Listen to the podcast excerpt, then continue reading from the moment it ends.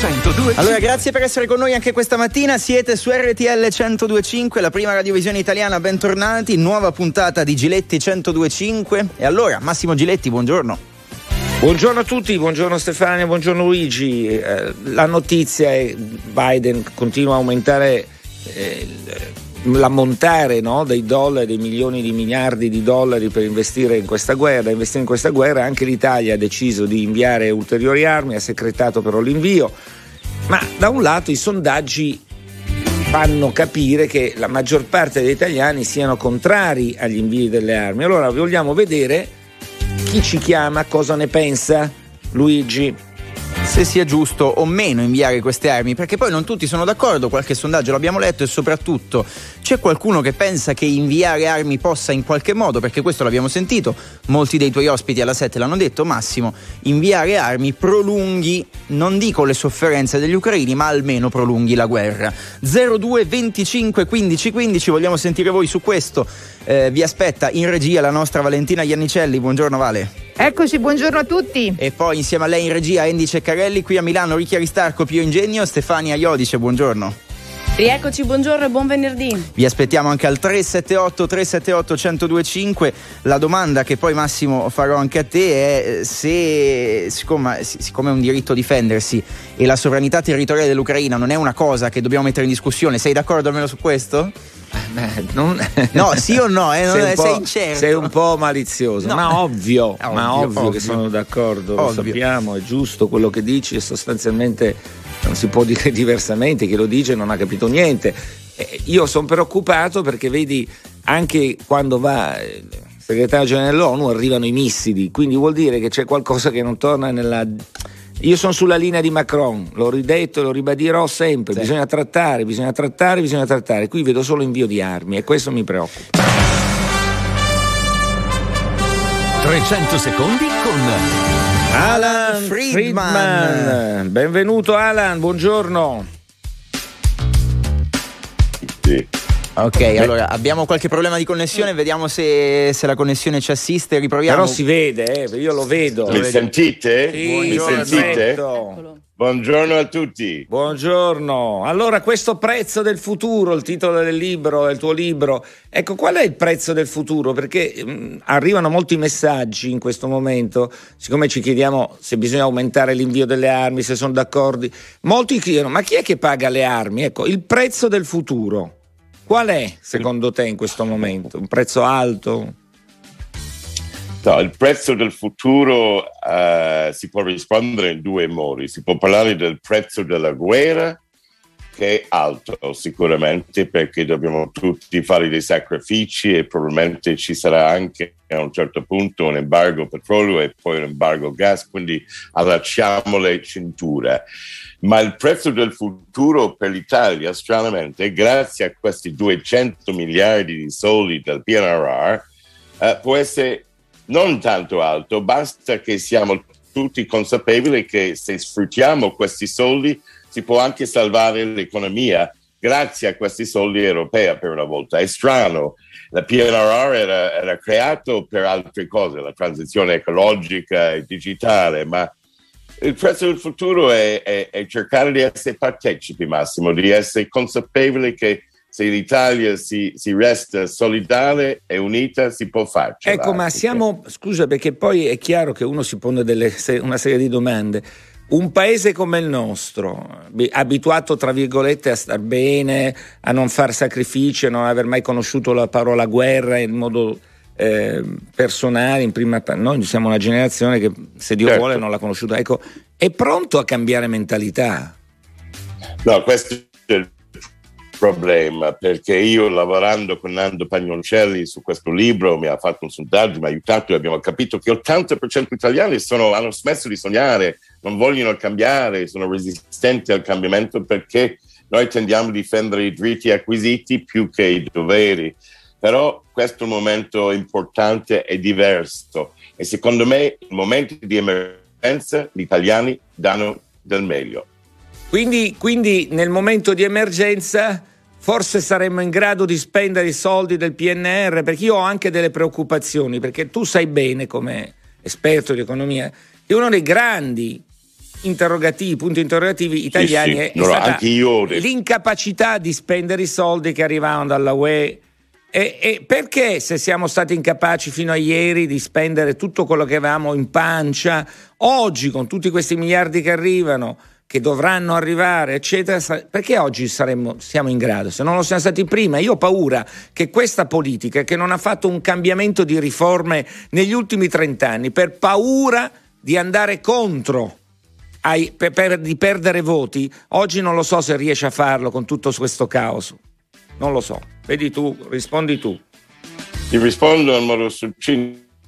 Hai ragione che la difficoltà di spesa è grandissima. Nel mio libro Il prezzo del futuro spiego proprio questo, che si spenderà forse solo 60-70% dei 220 miliardi proprio perché il governo non ha fatto abbastanza a coordinare con le regioni, con le enti locali e la burocrazia è un problema enorme. Però io, americano Massimo, mi sono detto, ma se spendono solo il 60% di questi soldi è un fallimento. Poi il mio cervello italianizzato è entrato e mi sono detto, ma no, se riescono a spendere dei soldi per l'Italia sarebbe già un trionfo. Quindi è tutto relativo, eh? È tutto relativo, però sai, tra il 60 e il 85-90% sono miliardi di incapacità che non arriviamo, per incapacità che non arriviamo a spendere. Chi dice che siamo succubi delle, del pensiero americano in questa guerra? Io penso che l'America stia dettando le linee e l'Europa purtroppo mi sembra molto debole, anche, iniziano anche delle spaccature. Questa dipendenza dal pensiero americano non lo trovi un po' un po', siccome si combatte in Europa, io ribadisco che francamente vedere un'Europa così debole eh, mi preoccupa. Tu sei americano, ma un po' sei italiano, quindi raccontaci un po' la tua visione. Ecco Massimo, tu, tu sai che io eh, sono americano, ma sono anche critico del mio governo e quindi è, è, vero che Biden è debole, Biden è goffo. Io direi però che in questo momento l'America sta dando, da ieri Biden ha annunciato 30 miliardi di euro uh, per uh, dare 5 miliardi di euro al mese a Zelensky e l'ha detto così si va avanti per sei mesi.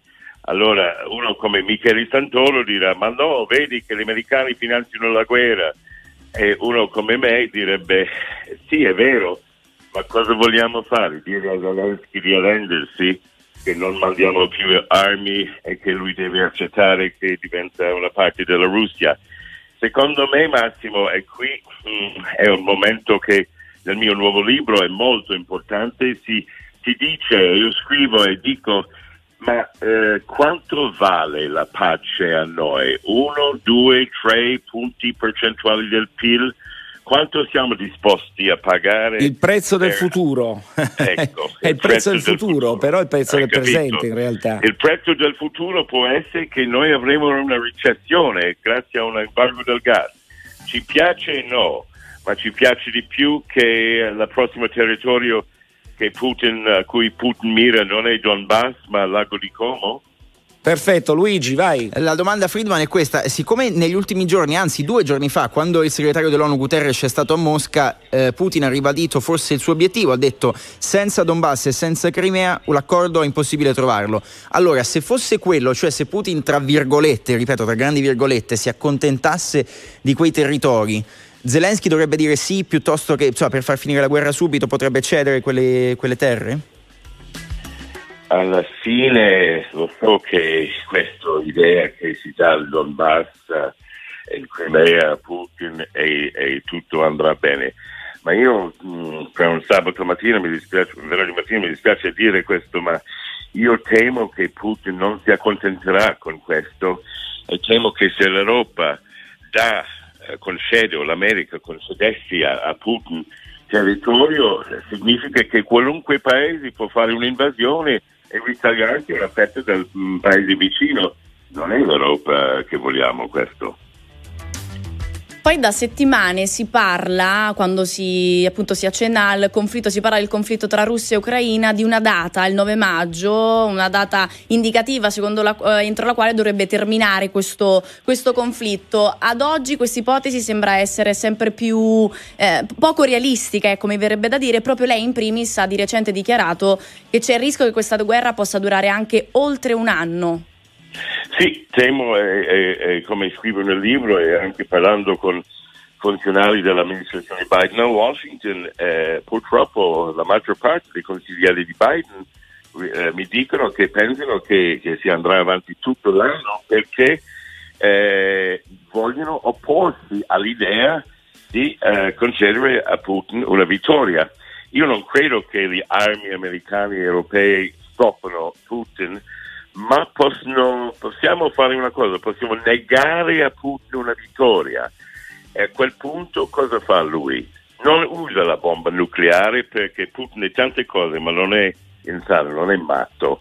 E quindi eh, se non usa la bomba nucleare e non c'è il rischio di una guerra nucleare, siamo davanti a una specie di impasse, un muro contro muro. E, intanto si vendono le armi. E intanto Come? si vendono armi, miliardi di armi. Eh, io guarda, io penso che lo sai, io sono un uomo molto legato agli Stati Uniti, alla libertà e quant'altro, però penso che in questo momento bisogna pensare davvero ad andare duramente da Putin in modo serio, forte, con un uomo europeo, vedere perché a me, a, a me arriva notizie che qualcuno non abbia voglia di andare avanti sul serio sulle trattative e si alzi sempre l'asticella eh, Massimo, dalla posso, Turchia. Posso chiederti, Massimo, mh, mm, se tu fossi l'ONU e tutti hanno detto io non credo all'ONU. più all'ONU l'ONU eh. interviene solo quando gli conviene interviene eh. ai, ai, diritti Beh, di veto di un sistema arcaico eh. cosa dobbiamo capire dal fatto che Guterres segretario generale dell'ONU arriva a Kiev ieri da, sì, e sì. bombarda certo, ma questo... contro Kiev mentre in visita l'ONU. Questo sono, non so, io penso che questa guerra andava fermata col trattati di Minsk, non è stato fatto ed è un errore grave che paghiamo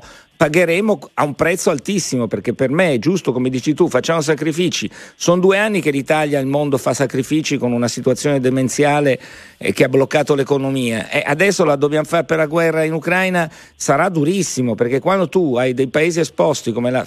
perché l'America fa bene, è facile per l'America, ha, ha tutte è le risorse energetiche. L'energia, l'Europa soffre di più. Eh, eh questo è il punto. Tagliamo il gas russo in un mese, ci raccontano che entro un anno, ma no, ma dov'è la verità? Verità. La verità non è quella. Lo sappiamo benissimo che ci vorrà almeno due anni per renderci autonomi dalla Russia. Almeno due anni, due anni di sacrifici, eh, no. la vedo dura. Ecco. Io con, la vedo così. Con, con rispetto direi due cose. Uno, nel libro Cingolani mi conferma che non è due o tre anni, ma anche in 18 mesi che l'Italia può essere libero del, del gas russo. Questo è da vedere, certamente. Beh, insomma, due la anni, seconda, insomma, 18 mesi sono quasi cosa due anni. Cosa succederebbe se fra qualche mese o settimana ci fosse un embargo del gas russo, la Germania andrebbe in tilt, in grande recessione.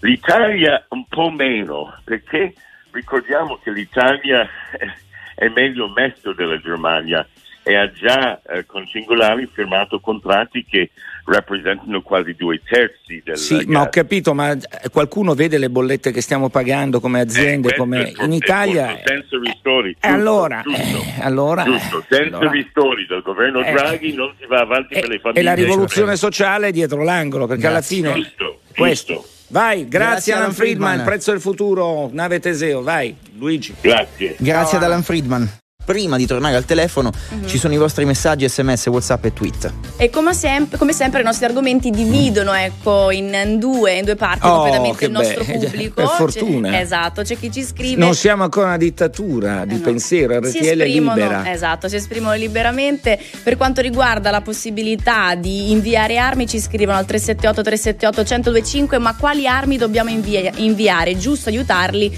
ma senza l'invio di armi. Invece contrariamente ci scrivono eh, ma il problema è che loro hanno bisogno solo di armi. Eh. Sì. Cioè, se non gli invii le armi, i russi, se non ci fossero stati invii di armi, i russi sarebbero già sì. a Kiev tranquillamente. Poi ancora te ne leggo altri, cioè perché ce n'è uno che riguarda anche te, quindi eh, tieniti pronto. Solo uno. Favore- per il momento, favorevole all'invio di armi, la follia ha portato alla guerra, per cui difendersi è un diritto. Se fosse capitato a noi italiani, adesso di cosa staremmo parlando? Il messaggio invece rivolto a te dice: Giletti, ma cosa dici? Non eh. siamo pronti, noi italiani non siamo pronti al sacrificio, se, ma se è una vita che facciamo sacrifici per questo maledetto debito pubblico, siamo il paese più tartassato di tasse in Europa.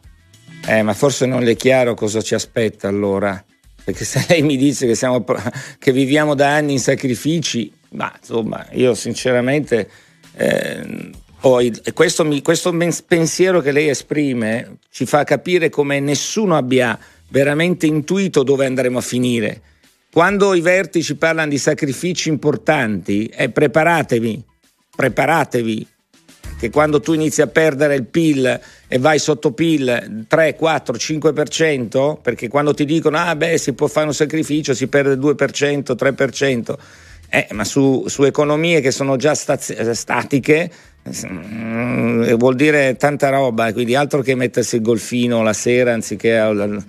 Preparatevi perché questo è io sono molto preoccupato perché nessuno capisce dove stiamo andando a sbattere, questo è il rischio enorme. Non è solamente l'abbassare di un grado, due gradi la, no, la temperatura eh. di casa. Anzi, già su quello c'è chi dice: Ah, ma perché? Per come? Usate, non, non usiamo più i condizionatori. Ma benissimo, ma non è solo quello non è solo quello, sarà molto, di, molto peggio, non ci sarà più la, la, capacità di spendere, l'inflazione si mangerà tutto come si sta mangiando tutto, perché ormai, eh, guardate, siamo quanto? All'8% mi sembra, inflazione. Eh, vedete i prezzi quanto schizzeranno quest'estate? Eh, questi sono dei ragionamenti che vanno fatti che vanno fatti insieme a voi per parlare con Massimo Giletti 02 25 15 15 chi abbiamo Valentina? Eccoci, allora abbiamo Claudio, ci chiama da Trapani e ci spiega perché invece secondo lui è indispensabile mandare armi. Buongiorno Claudio, benvenuto. Buongiorno a voi e buongiorno ai radioascoltatori. Guardi, io mi sono trovato ecco, molto d'accordo con quello che ha detto Friedman, chiaramente con qualche la, la, guerra che sta affrontando l'Ucraina secondo me è qualcosa di più ampio rispetto a quello che si vuole, che si vuol pensare. L'invio di armi secondo me è necessario per una semplice ragione, la difesa della democrazia e dei valori occidentali, perché questa guerra non è solo una guerra al popolo ucraino, la volontà di Putin, cioè, secondo me il disegno criminoso di Putin è più ampio rispetto a quello che si vuole Guardi, fare. quando ero, la fermo subito, quando ero sotto le bombe mentre stavo a um, Odessa c'è stato un attacco e io ho detto, attenzione che questo è, evidentemente non è una guerra che riguarda solo l'Ucraina, riguarda tutto il mondo, riguarda proprio la democrazia contro un sistema totalitario. Detto esatto. questo, però, se noi continuiamo solo a mandare armi e non a agire in, a livello diplomatico come Europa, lasciando tutto sempre nelle mani degli Stati Uniti, della Russia, della Cina, francamente mi fa incazzare come europeo, perché la guerra qua in Europa non è né in America né in Cina e se permette io vorrei fare qualcosa di più che mandare armi.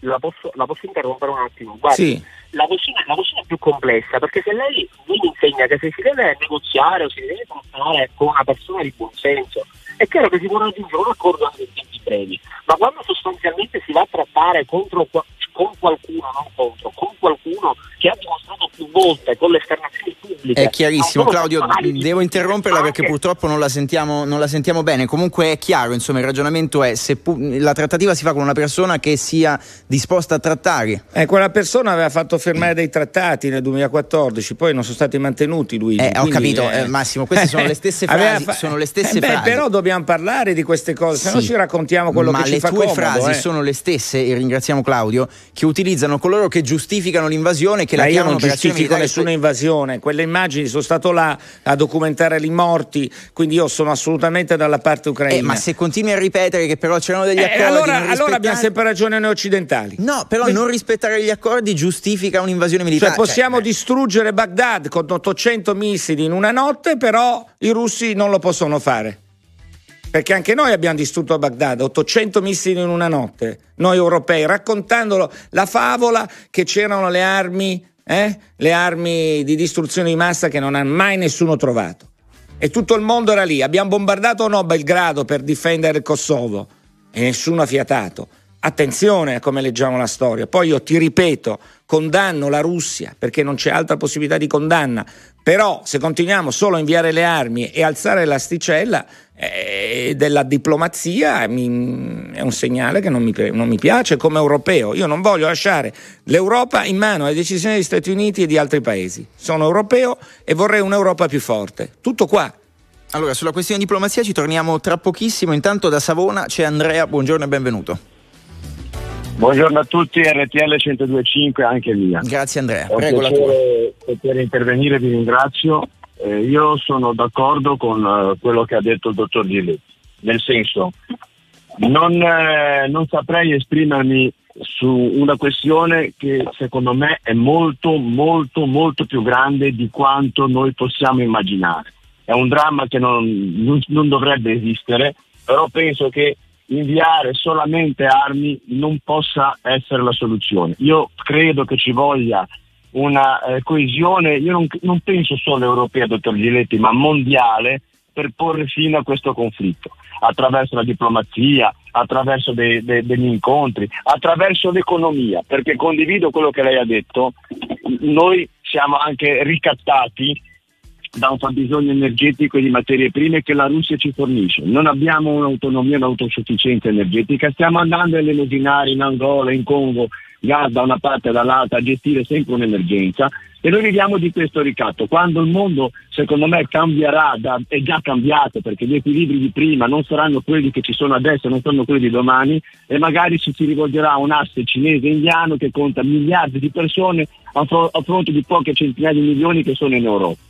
Quindi io credo che ci si debba mettere tutti insieme, il mondo intero, la Cina, l'Europa, gli Stati Uniti, la Russia, l'Ucraina, per trovare una soluzione e porre fine a questo conflitto, eh, intanto dal punto di vista umanitario, poi per le conseguenze che io temo possano verificarsi a livello bellico sul territorio ucraino, ma temo anche altrove, perché un'escalation di questo tipo io non so dove possa arrivare. Poi ripeto, sono cose talmente grandi che non, non, sono in grado di valutare e gestire. Questo è il mio pensiero e vi ringrazio della possibilità. Grazie, grazie a lei Andrea.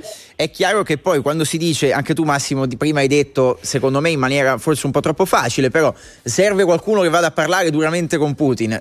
Ok, va bene. E chi? Ci è andato il segretario dell'ONU eh, Guterres, tu, visto ma tu capisci? Ma ho capito. Ma noi lasciamo la trattativa a Erdogan. Ma com'è possibile? Ma voi vi rendete conto che l'Europa non esiste? Macron adesso era impegnato nelle elezioni, ma dove siamo? Cioè non possiamo, ma abbiamo mandato il cancelliere austriaco, con tutto il rispetto all'Austria, ma, ma, ma, è andato a titolo personale a fare un viaggio a Mosca per sentirsi prendere... Cioè dai! Insomma servirebbe qualcuno che parli a nome di tutta l'Europa. Se tu pensi che Erdogan che sia prima. la persona giusta, benissimo, facciamo fare Erdogan, ma Erdogan... Da chi piglia ordini poi alla fine per chiudere la trattativa? Eh, ripartiamo proprio da qui, eh. forse c'è qualcosa. Prima ancora un po' di vostri messaggi. Ci scrivono: in guerra si usano le armi, giustamente anche le sanzioni, però armi costi quel che costi, indirettamente siamo anche noi in guerra. Poi ancora ci scrivono: non sono d'accordo all'invio di armi, è una forma di intervento indiretto. Ancora si deve armare pesantemente l'Ucraina, per cui ci sono veramente tantissimi pareri discordanti e ci sono anche tanti messaggi, Massimo, in realtà rivolti a te. Mm, ci scrivono: ascoltare le parole di Massimo vuol dire essere sottomessi al al sistema e ai paesi forti, ai paesi che sono forti. Perché lo, con questo tono scettico lo leggi? Eh no, volevo una sua risposta. Sentiamo Massimo, apriamo il microfono di Massimo, eccoti. Sì. Sono contrario al modo di ragionare americano in questo caso, è un paese forte mi sembra. Beh, oddio, mi, Quando... mi è sembrato che dipende dalle posizioni, perché un po' anti-americano dalle parole di prima ci è anche sembrato. No, io non sono anti-americano, io trovo che la guerra non sia, eh, sia un passaggio inevitabile in questo caso, perché quando una Russia invade un altro paese devi intervenire. Ma eh, l'Europa, forse non mi capite, l'Europa dov'è? È possibile che in tutti questi mesi, perché ormai stiamo andando verso il terzo mese di guerra, non si sia individuato un uomo forte in Europa? Eh, allora te lo chiedo io, chi è eh, questo no. uomo donna forte? Chi è? È la Presidente Vedo che l'Europa è divisa perché quando Macron dice dobbiamo parlare con Putin, gli altri stanno in silenzio e si accodano alle decisioni degli Stati Uniti. Se io, io appartengo a un sistema, al sistema del ragionamento, Eh, non, non, che cosa sono i paesi forti? Cos'è, cosa vuol dire sono sottoposto al paese forte se vado a criticare proprio gli Stati Uniti per questo modo di fare? Io penso che bisogna inviare le armi, bisogna sostenere l'Ucraina, ma al tempo stesso non bisogna lasciare nelle mani di Erdogan la discussione.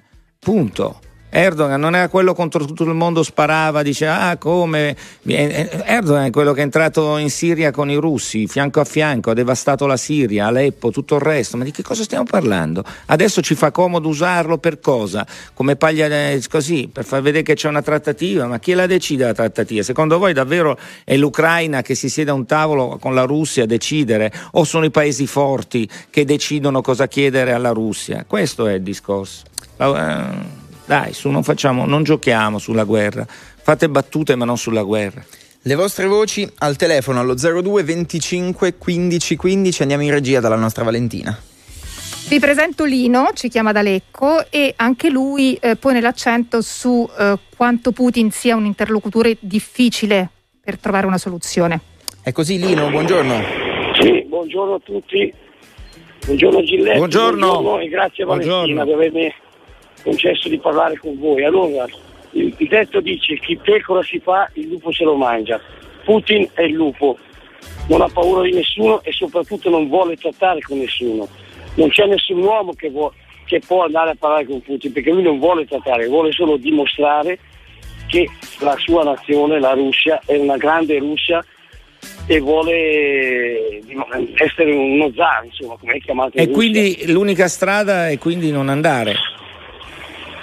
Cioè, non se... è l'unica strada, è lui che non vuole altre strade, quindi è inutile che mandiamo. Poteva essere Berlusconi con cui lui ha avuto anche un rapporto diciamo, di amicizia che poteva parlargli, ma Berlusconi ormai non è più nella, cioè è in politica ma non, è più, non fa parte più del governo. Però anche lui non avrebbe ottenuto nessun risultato perché.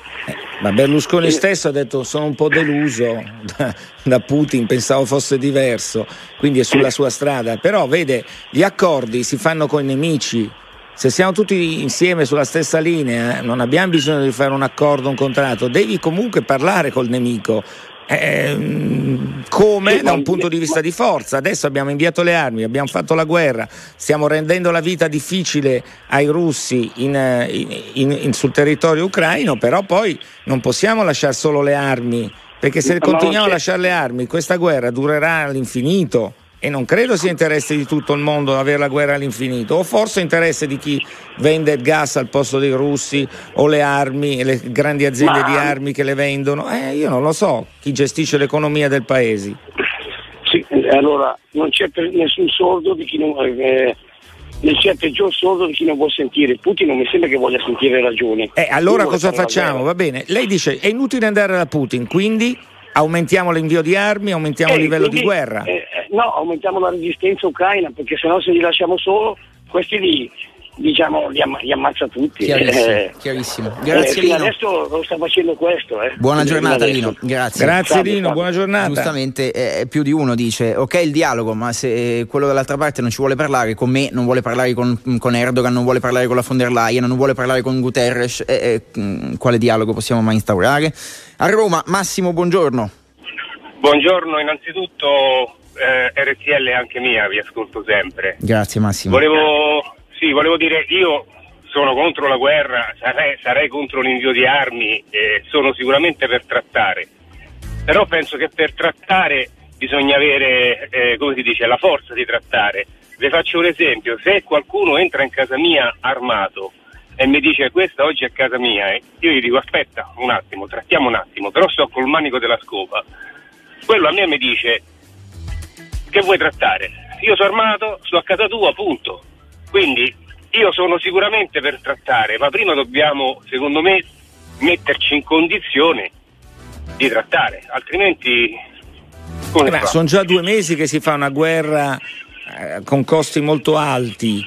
E mi sembra eh, che so. la trattativa, cioè i russi fanno fatica eh, perché ovviamente non usano tutte le armi che hanno, ma in questa guerra convenzionale di trincea, di, di, di, di fanteria che si sta vivendo, di attacchi città per città, eh, cosa facciamo allora? Io, la domanda è solo questa, se pensiamo di risolvere con le armi allora non dobbiamo essere ipocriti, andiamo dentro anche con i nostri soldati.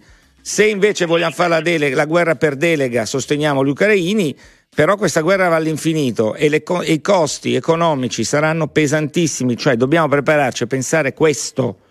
Mia, I miei ragionamenti tentano di, di, far capire a tutti che se andiamo avanti i costi economici per l'Italia e non solo per l'Italia saranno molto alti, anche per la Russia ovviamente, perché le dico che il PIL russo doveva crescere del 3%, le stime parlano di un meno 12, quindi Putin anche in casa sua doveva fare i conti con questa situazione. Però i russi sono abituati da una vita a fare, tra virgolette, sacrifici, non sanno neanche cos'è la libertà intesa come la intendiamo noi. Hanno una televisione, raccontano una storia, vanno sempre in una linea e la Russia è fatta non solo di, Stalin, di, di, di, Leningrado, la vecchia Leningrado, di San Pietroburgo e di Mosca, delle due grandi città, ma è fatta di una steppa infinita, di una pianura infinita e lì il pensiero razionale arriva poco, arriva quello che arriva da Putin, quindi è complicato. Grazie Massimo e buona giornata. Voliamo a Torino, abbiamo ancora un minuto da Fabio, buongiorno. Sicuramente quanto definito Giletti assolutamente lo condivido, però bisogna fare anche altre considerazioni. Noi abbiamo i nostri politici che sul profilo energetico, quindi anche profilo petrolio, innanzitutto dovrebbero iniziare a pensare lo sfruttamento dei propri giacimenti presenti in Italia e con questo mi riferisco Abbiamo perso il collegamento purtroppo con Fabio, comunque sì, parliamo di questione energetica e forse il tema era quello del adesso stiamo andando per ovviare la mancanza di gas russo, a, um, stiamo andando a prendere energia da diversi paesi, allora, ma invece eh, ne avremo eh, in casa nostra. Sì, va bene, noi possiamo generare, possiamo portare a 6-7 miliardi probabilmente, ma tanto sai, lo fanno i croati per noi, perché noi abbiamo sempre detto no alla TAP, no a questo, no al buco, no a fare... È un paese dei no l'Italia. Anche noi cittadini abbiamo votato no al nucleare, giusto o sbagliato, ma l'abbiamo votato. Quindi oggi paghiamo le conseguenze di una mancanza di strategia politica di sulla gestione. Esatto. Già nel 2015, quando ci fu la crisi ucraina, si erano usciti questi problemi. Parlato e non abbiamo risolto, quindi cosa volete? O comunque di diversificazione. Allora ci salutiamo eh, con ancora alcuni messaggi, sì. alcuni anche simpatici, se così si può dire, altri invece sull'invio di armi, alcuni contrari. Ma sei ancora no. sul muro a Milano che faccio un salto Ma tu non l'hai visto? Eh, come no? Ho messo su wall apposta prima, poi eh, mi sono dimenticato. Spieghiamo. Era una dedica per Santarelli. Spieghiamo, sì. parliamo No, è che Lorenzo Suraci ha fatto una strategia di campagna fantastica. Bella, in un momento bellissima. anche complesso, investe sì. in questi personaggi come Luigi, nati di dentro. umani, esatto, di rappresentare no, l'umanità. RTL, che, l'umanità. Eh, eh. E quindi Massimo per te. Eh, lei la mettiamo su un muro di do, non so dove. A Ponticelli. Met... Ah, Ponticelli mi piace molto. Io... Anche a me. Beh, mi piace. Un bel Barra quartiere. Ponticelli, entrambe. Vabbè, Vivo, insomma, vivaci, chi se ne frega, vivaci, insomma. Eh, dove li mettiamo, Luigi? Dove ti mettono la prossima settimana? Su che muro ti mettono? Eh, su quello, eh, lasciamo perdere. Eh, avevamo degli messaggi, Stefania. Sì, chiudiamo aveva, così. Vediamo se ce la faccio ancora. Ritorniamo seri in realtà, perché al 378 378 1025 ci scrivono: è inutile fare discorsi retorici sull'uso delle armi fino a quando queste verranno costruite. Ci sarà sempre poi l'esigenza di utilizzarle. Poi invio o meno di armi ci scrivono pace senza se e senza ma, no all'invio delle armi, nemmeno per difendere un popolo civile. Bisogna um, optare per la strada del, del dialogo. Dialogo, Poi diciamo che ci abbiamo provato, insomma. E allora Luigi dice che ci proviamo, io anche dico che ci proviamo, ma non, non, non, in modo serio. L'auspicio è che ci, ci si riesca, Beh. chiaramente. Grazie a tutti voi per averci seguito anche questa mattina. Questa e le altre puntate le ritrovate in podcast su RTL 1025 Play. Grazie a Ricchi Aristarco, Pio Ingegno, eh, Andy Ceccarelli in regia. Grazie a Valentina Iannicelli. Ciao Vale. Grazie a tutti voi, a venerdì prossimo. Grazie a Stefania Iodice e a Massimo Giletti, a venerdì prossimo. Ciao. a tutti, ciao RTL.